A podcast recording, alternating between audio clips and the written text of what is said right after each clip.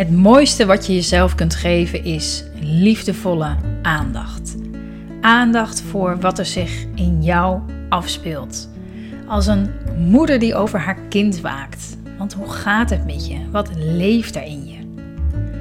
Lieve Moeders is er voor moeders die van deze tijd met hun kleine kinderen een onvergetelijke, waardevolle tijd willen maken. Waarin jij je als vrouw en als moeder persoonlijk ontwikkelt. Deze podcast gaat het over keuzes maken en de regie nemen over jouw leven en hoe dat je hele leven positief kan veranderen. Mijn naam is Marjolein Mennis en ik ondersteun moeders met jonge kinderen om het beste uit zichzelf en uit deze waardevolle tijd te halen. Ja, goeiedag lieve moeder. Wat ontzettend leuk dat je weer luistert naar de Lieve Moeder podcast. Heel erg fijn. Welkom. Um, ik had het al aangekondigd. Ik wil heel graag met je hebben over, eh, met je delen ook over uh, keuzes maken. En ja, de regie nemen over, over jouw leven. En daarbij een kijkje nemen in ja, de keuzes, de heel spannende keuzes die, uh, die ik met mijn gezin daarin heeft gemaakt de afgelopen pak een beet zes, zes en een half jaar. Want um, de keuzes die we hebben gemaakt hebben echt ertoe bijgedragen dat we nu nou, met de dag meer het leven leven wat we graag willen leven. Een leven waarvan we echt zes, zes en een half jaar geleden echt niet konden, ons konden voorstellen dat dat mogelijk was. Dat wij dat konden. Um, we hadden, ja, we hadden, dat hadden we nooit en nooit gedacht. Maar toch is het zo gegaan. En het was natuurlijk niet, uh, ging natuurlijk allemaal niet over één nacht ijs. We zijn ook 6,5 jaar verder. Um, maar zes en een half jaar geleden was ik, was ik zwanger van mijn, van mijn eerste zoon. En op dat moment werkten wij allebei vier dagen. We hebben twee nooit fulltime gewerkt, overigens. Wij vonden dat altijd. Ja, we dachten altijd: ja, waarom zou je dat eigenlijk doen? Um, vier dagen is prima. Dan heb je ook nog wat tijd over. Ik, ik ging toen ook een studie volgen. Dus dat was ook fijn dat ik daar wat ruimte voor heb. Dus wij werkten alle twee vier dagen. Hartstikke fijn. Prima leven.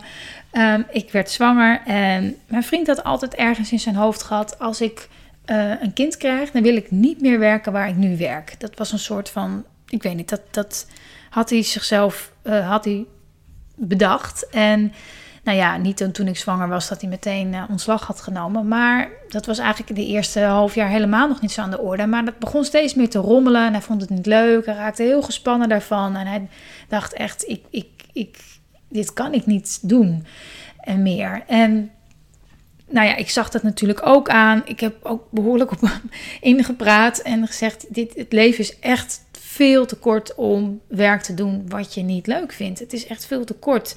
Uh, we waren toen alle twee uh, 32, weet je, kom op, er is nog veel meer. En nou, gelukkig durfde hij die stap te nemen, is hij daar weggegaan. Maar dat was wel twee maanden voordat uh, onze, eerste zoon werd geboren. Dus dat was best wel een beetje spannend. Mensen zeiden, wat ben je nou, uh, ben je nou gek, weet je? Dat doe je toch niet? En hoe moet dat dan? En, en we gingen er natuurlijk ook enorm op achteruit in inkomen. Maar ergens had ik steeds het gevoel, niet de hele tijd hoor, maar een diep gevoel van dit komt wel goed. En ik had natuurlijk nog mijn baan en ik dacht, ik kan altijd meer gaan werken als het nodig is. Maar we kunnen het wel even een tijdje uitzingen zo. En dat heeft ervoor gezorgd dat we dat hele eerste jaar met onze zoon natuurlijk heel veel tijd hadden met hem. En ik vond het een heel pittig jaar. Dus dat was ook ontzettend fijn uh, dat mijn partner daar gewoon bij was. Hij, als ik er niet was, was hij er gewoon. En, um, en natuurlijk, hij vond het ook enorm wennen zonder baan. En dat was ook allemaal niet hè, alsof hij in het paradijs was beland of iets dergelijks. Maar gewoon, ja, dat, dat kwam ook weer met onzekerheden. Want hij wist niet precies wat hij wilde doen. En dat was, ja, dat vond hij ook eigenlijk heel erg lastig. Maar um, ja, het fijne eraan was dat hij gewoon altijd. Um, altijd er was. En uh, dat gaf ons heel veel vrijheid, heel veel, um, ja, heel veel rust ook. En omdat ik toen ook nog, uh, ik was, ik bleef ook maar, ik was toch drie dagen gaan werken, want dat kon wel. En we gingen, uh, ik kon daardoor ook mijn studie afronden. Die was de eerste twee jaar van het leven van mijn zoon, zeg maar. Toen hij twee was, was ik klaar. Dus dat, ja, dat was ontzettend fijn. En ja, op het moment dat we dachten, oh ja, nu, nu is het wel fijn als er gewoon wel weer inkomen binnenkomt, meer inkomen ja, toen, toen kreeg mijn vriend ineens een, een kans en die heeft hij aangenomen. en is voor zichzelf begonnen. En op dat moment dachten we, nou ja, weet je, zo kunnen we het in ieder geval weer even drie, vier maanden uitzingen. En drie, vier maanden werden, werd een half jaar, werd een jaar en werd nu zes en een half jaar.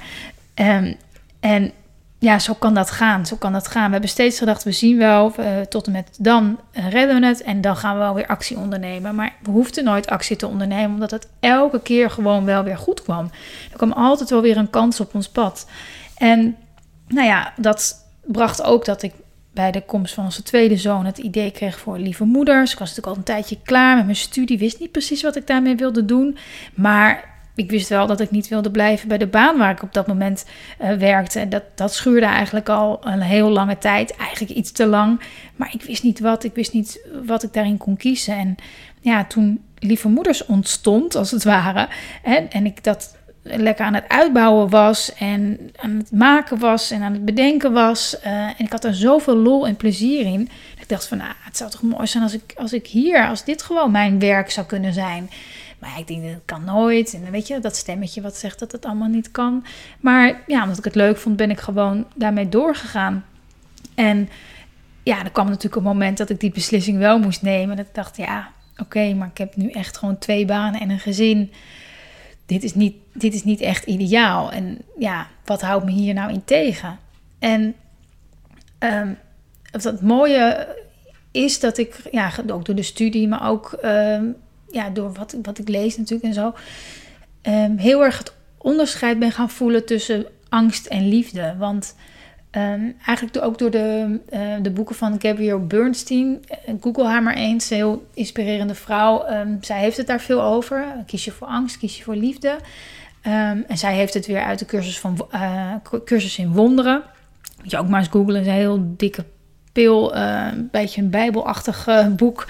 Uh, maar daar gaat het over liefde en angst. En ja, kies je voor liefde, kies je voor angst. Hè? Kies je voor vertrouwen, overvloed of kies je voor angst, tekort, de kramp.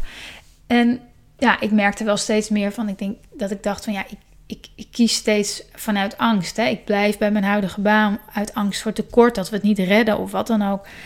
Um, en ja, toen toen eenmaal dat moment kwam, dat was in de afgelopen december, dat ik dacht, ja, maar weet je, hoeveel, um, ja, hoeveel bewijs heb ik nog nodig? Hoeveel om te, om te zien dat het echt goed gaat komen? En dus heb ik op dat moment gedacht, ik, ik ga het gewoon doen. Het komt goed. Het komt goed. Net als dat het altijd goed komt. En natuurlijk heb ik dat niet, gevoel niet permanent gehad. Want het ging op weg naar uh, Den Haag, waar, waar het kantoor was. Uh, heb ik onderweg zelf nog getwijfeld. Belt mijn vriend nog op. Weet je het heel zeker dat je ontslag gaat nemen? Ik weer half in rep en roer. Ja, waarom zeg je dat nou? Dan ga ik weer twijfelen. Maar ergens voelde ik wel, oké, dit, dit, dit is de goede keuze. En uh, dus ik heb dat gedaan en sinds april ben ik daar dan helemaal weer vrij van en kan ik nu vol gaan voor waar mijn hart echt veel sneller van gaat kloppen en wat me zo ontzettend blij maakt. En ja, het zijn, het zijn geen makkelijke keuzes. Het zijn, we hebben ook twee kinderen en um, die we gewoon eten moeten geven en een leven wat we moeten financieren. En um, ja, dat zijn, het, zijn geen, ja, het zijn geen makkelijke keuzes, maar ergens ook weer wel. Want ergens als je het gewoon. Het, de, het zijn geen makkelijke keuzes. Omdat ik heel veel mensen zich laten beïnvloeden door angst. Angst voor wat als ik het niet red, wat als dit, wat als dat, wat als zus, wat als zo. Weet je, ik heb natuurlijk ook heel veel reacties van me. Ik begin ging ik dan vragen aan mensen, wat zal ik doen? Ja, de een zegt, joh, ga ervoor. Maar de meeste mensen zeggen, nou ja, ja als je het nog even zo parttime kan, kan, uh, bij kan houden, zou ik dat doen. Zeker trouwens, uh, hè, familie of mensen die uh, net iets ouder zijn, of geen ondernemer zijn trouwens, die zeggen, joh, blijf daar nou, want het is toch mooi, want dan heb je gewoon die zekerheid. En dan kan je... Maar ik voelde ergens, ja, maar dit wil ik helemaal niet, dit wil ik helemaal niet. En toch steeds die, die keuze te, te, durven maken voor, om voor liefde, voor overvloed, voor vertrouwen te gaan. En nou, goed om dat eens bij jezelf na te gaan ook. Van welke keuzes maak ik daarin? Wat, um, wat, wat, hoe ziet mijn leven er, er nu uit? Om die vraag jezelf te stellen en te denken: oké, is dit echt mijn, mijn droomleven? Is dit wat ik voor mezelf wil? En als het niet helemaal zo is. Gewoon jezelf is, dan is er ook geen, niet meteen paniek in de tent, maar gewoon eens kijken, oké, maar wat, wat kan ik dan, waar droom ik dan wel van? Kan ik dat eens bespreken met je partner, met je omgeving? Wat zou je willen? Hoe gek het ook klinkt, hè? Ik bedoel, als je mij, nou ja, wat ik al zei, als je mij zes jaar geleden had gezegd, dit is jouw leven nu, dan had ik gezegd, nou ja, dat kan niet, dat, dat kan ik niet, dat, dat is niet voor mij weggelegd. En, en toch is het zo. Dus, en ik ben daar niet in uniek in. Weet je, ik ben daar echt niet unieker in dan jij of andere mensen. Het, het is zo goed om je te realiseren dat er um, zoveel meer in je zit dan je denkt. Dat je tot zoveel meer in staat bent dan je denkt. En eh, ik, ik voel daar een, een, voor mijn gevoel nog, nu nog zelfs maar een, een vleugje van. Hè? Wat, wat ervoor zorgt dat ik stappen blijf maken. Maar ergens voel ik ook wel, er is nog veel meer. Er zit nog veel meer in mij wat er nu uh, nog niet helemaal, waar ik nu nog niet bij kom. Of in ieder geval waar ik nu nog allerlei angsten overheen heb zitten. Er is nog veel meer. En, um, en dat is bij iedereen zo. Iedereen is zoveel krachtiger, zoveel slimmer, zoveel creatiever, zoveel liefdevoller ook dan, dan, dan, dan dat er nu uitkomt. En um, alleen al dat besef dat je dat ergens weet en voelt. En dat kan al heel veel vertrouwen geven om, om toch keuzes te maken waarvan je denkt: oké, die zijn heel spannend. Ik heb geen idee hoe, maar dit is wel echt wat ik heel erg graag wil. En daarover praten met mensen, met vriendinnen, met wie dan ook, um, dat helpt om het in beweging te brengen. Dat helpt gewoon. En, en ook al verklaren mensen je voor gek. Ik bedoel, ik heb ook echt wel wat weerstand gehad uh, uit mijn omgeving. Um, die zeiden van, nou ja, weet je dit wel zeker? Um, uh, en en dat, ja, dat, dat, dat gaat je ook aan het wankelen zetten. Maar om daar ook de juiste mensen om je heen te verzamelen. Uh, waarvan je zeker weet dat ze het een goed idee vinden. Mensen die soortgelijke keuzes hebben gemaakt, bijvoorbeeld. Ga die maar eens vragen. Wat vind je ervan? Wat, hoe zou ik dat doen? Zijn mensen geven heel andere antwoorden. Dus ja, kies ook de mensen uit waarvan je denkt: oh ja, maar daar krijg ik energie van. Die, altijd als ik daarmee heb gepraat, dan voel ik me. Uh, ja, dan voel ik me net even wat lekkerder, wat beter over mezelf. Heb ik meer vertrouwen in wat ik allemaal wel niet uh, kan en toe in staat ben. Dus ook dat is belangrijk. Dus ga maar eens na.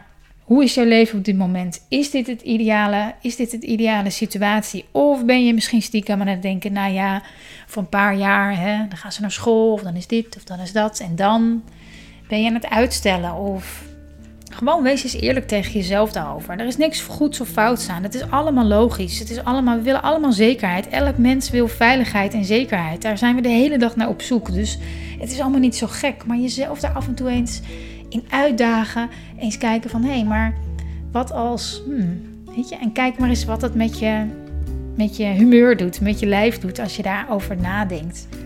En ja, zorg dat je die, die zaadjes alvast een beetje plant hier en daar. Want je weet nooit wat er van komt. Je weet nooit wat er uitgroeit. En in mijn geval iets prachtigs. En in de meeste gevallen iets heel prachtigs. Dus begin gewoon met één klein zaadje en kijk eens wat er dan ontstaat.